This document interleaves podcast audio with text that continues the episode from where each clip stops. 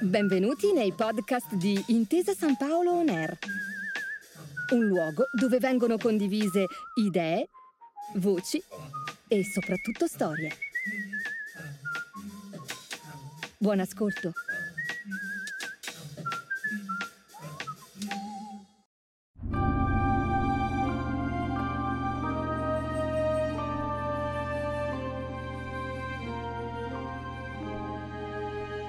Benvenuti all'Impero Romano, una produzione intesa San Paolo On. Io sono Chantal Fantuzzi e vi accompagnerò in un viaggio dalla fine della Repubblica alla fine dell'Impero Romano d'Occidente. Oggi vedremo assieme la trasformazione della Roma pagana nella Roma cristiana sullo sfondo dell'inizio della fine dell'impero. La dinastia di Costantino fu dilaniata dalla rivalità tra i suoi figli e i suoi fratellastri. Costantino, infatti, era nato dall'unione tra Costanzo Cloro e Elena, ma Costanzo Cloro si era poi sposato con Teodora, dalla quale aveva avuto sei figli.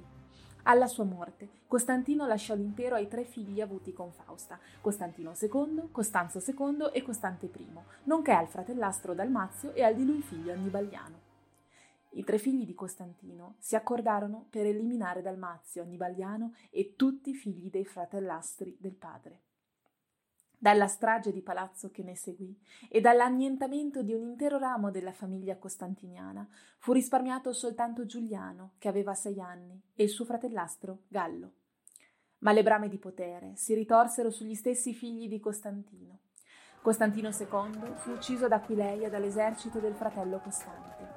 Costante fu ucciso da un usurpatore di nome Magnenzio, il quale tre anni dopo si suicidò dopo aver perso contro Costanzo II. Quindi Costanzo II si ritrovò nel 353 unico imperatore. Nonostante ne avesse sterminato la famiglia, Costanzo II promosse Gallo e Giuliano nella carriera militare. Ma Gallo si rivelò eccessivamente tirannico e un anno dopo fu messo a morte. Costanzo II nominò allora Cesare il superstite Giuliano e gli diede in sposa la propria sorella. Quindi partì per la Persia, dove il re Shapur II aveva invaso la Mesopotamia. Costanzo intimò allora a Giuliano di mandargli rinforzi, ma Giuliano, che si trovava in Gallia, fu acclamato imperatore dalle sue truppe. Costanzo II allora si mise in marcia per eliminare Giuliano, ma fu colto da febbre e morì in Cilicia. Unico superstite della strage familiare avvenuta quando era bambino, Giuliano, che aveva avuto modo di dar prova delle proprie qualità militari, combattendo contro Franchi ed Alamanni e riconquistando Colonia Agrippina, Divenuto imperatore, esiliò e mandò a morte alcuni dei sostenitori di Costanzo II. Iniziato al paganesimo neoplatonico, Giuliano abbandonò il cristianesimo, ritenendo che, nonostante la misericordia predicata, la nuova religione non avesse impedito ai figli di Costantino di trucidare i suoi genitori e i suoi fratelli. Così, auspicando un ritorno al paganesimo, estromise i cristiani dall'insegnamento scolastico e cercò di aiutare gli ebrei nella ricostruzione del Tempio di Gerusalemme per sostenere la religione avversa al cristianesimo. Così facendo, Giuliano si inimicò Gregorio di Nazianzo, il filosofo cristiano che da giovinetto aveva studiato con lui e che ora gli si scagliò contro con venenti orazioni. Per questo Giuliano fu consegnato ai posteri con il soprannome di l'apostata, ovvero colui che aveva rinnegato la nuova religione legalizzata da Costantino. Il nuovo imperatore filosofo scrisse opere di intensa bellezza, come Alla madre degli dei, e sperò invano in un ritorno ai valori pagani, raccomandando curiosamente ai pagani di emulare i cristiani nella moralità. Ma l'idealismo del nuovo imperatore si infranse nel 363, quando, marciando contro i persiani di Shapur II, fu colpito da una lancia nel corso di una scaramuccia. Non mancò chi accusò i soldati cristiani di aver ucciso a tradimento il loro comandante. L'ultimo imperatore pagano di Roma, eroe ideale dello storico Ammiano Marcellino, moriva così a 31 anni, spegnendo per sempre le speranze che il paganesimo potesse sopravvivere. Gli succedette Gioviano, che proclamò immediatamente il ritorno dell'impero al cristianesimo e morì misteriosamente nel sonno, a 33 anni, in Bitigna. Gli ufficiali proclamarono allora imperatore Valentiniano I il quale, preannunciando la decisione che sarebbe poi stata di Teodosio, divise l'impero, scegliendo di legiferare sull'Occidente, ovvero su Europa, Africa e Tripolitania, e affidando l'Oriente al fratello Valente. Nel 374 un'orda di sarmati e germani infranse la frontiera della Rezia, attraversando il Danubio. L'anno seguente, combattendo contro i Quadi, Valentiniano I morì per un ictus durante un colloquio con gli insolenti capi dei barbari. Sulla parte occidentale dell'impero salì allora suo figlio Graziano, educato tra l'altro dal poeta Ausonio, associato quindi allo zio Valente, imperatore d'Oriente.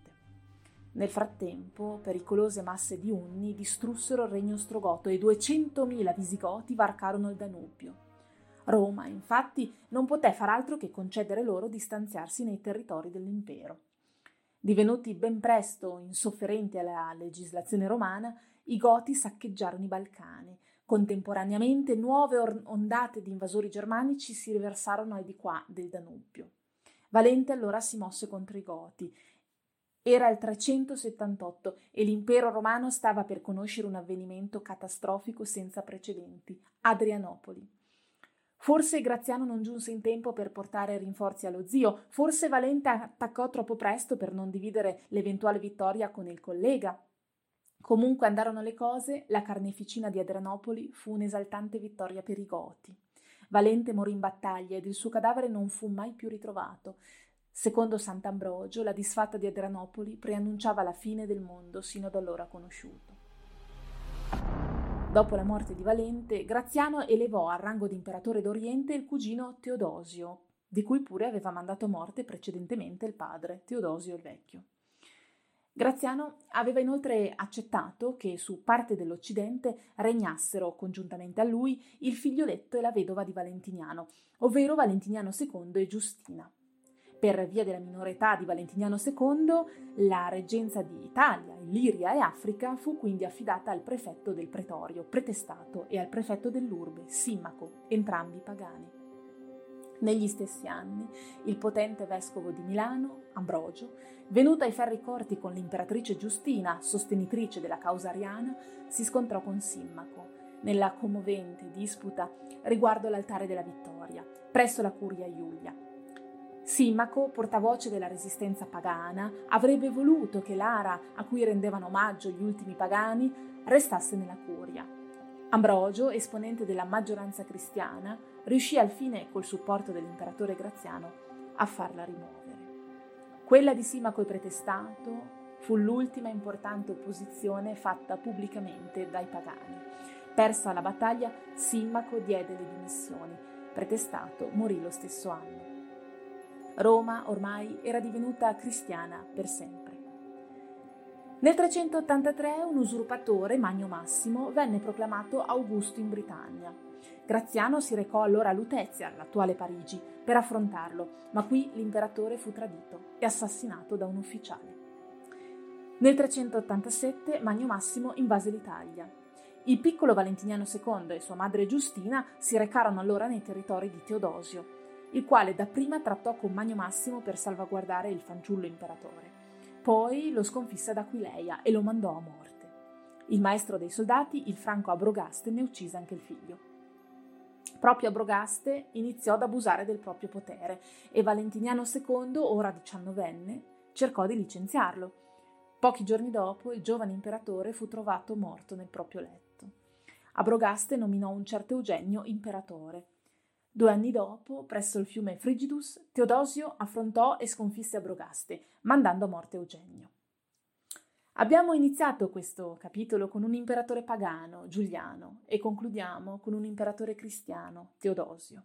Giuliano e Teodosio, che la storia, a dimostrazione di quanto l'essere o il non essere cristiani avrebbe influenzato il giudizio futuro, la storia dunque avrebbe consegnato ai posteri come Giuliano l'Apostata e Teodosio il Grande, Divennero quindi entrambi emblema di un mondo ormai irreversibilmente mutato. Un impero che, nato pagano, moriva cristiano. Teodosio vietò la divinazione e nel 391 chiuse per sempre i templi pagani. A Roma, nel tempio di Vesta, il sacro fuoco fu spento per sempre. Nell'Ode 330 il poeta Auguste Orazio aveva scritto che la sua poesia sarebbe durata sino a quando il pontefice Massimo e la Vergine Vestale sarebbero saliti sul Campidoglio.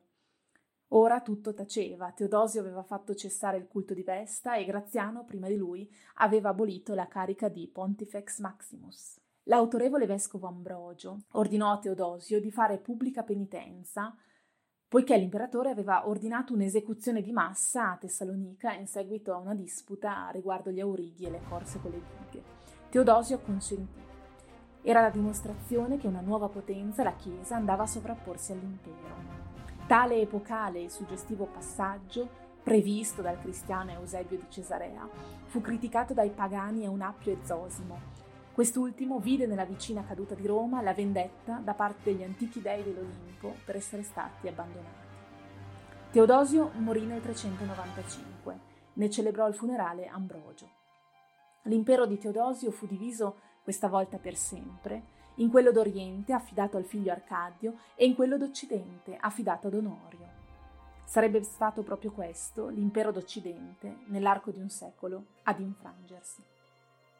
Grazie per averci seguito. Io sono Chantal Fantuzzi e vi do appuntamento alla prossima, l'ultima puntata dell'Impero Romano, una produzione di Intesa San Paolo Neir. Grazie per aver ascoltato i podcast di Intesa San Paolo On Air. Al prossimo episodio.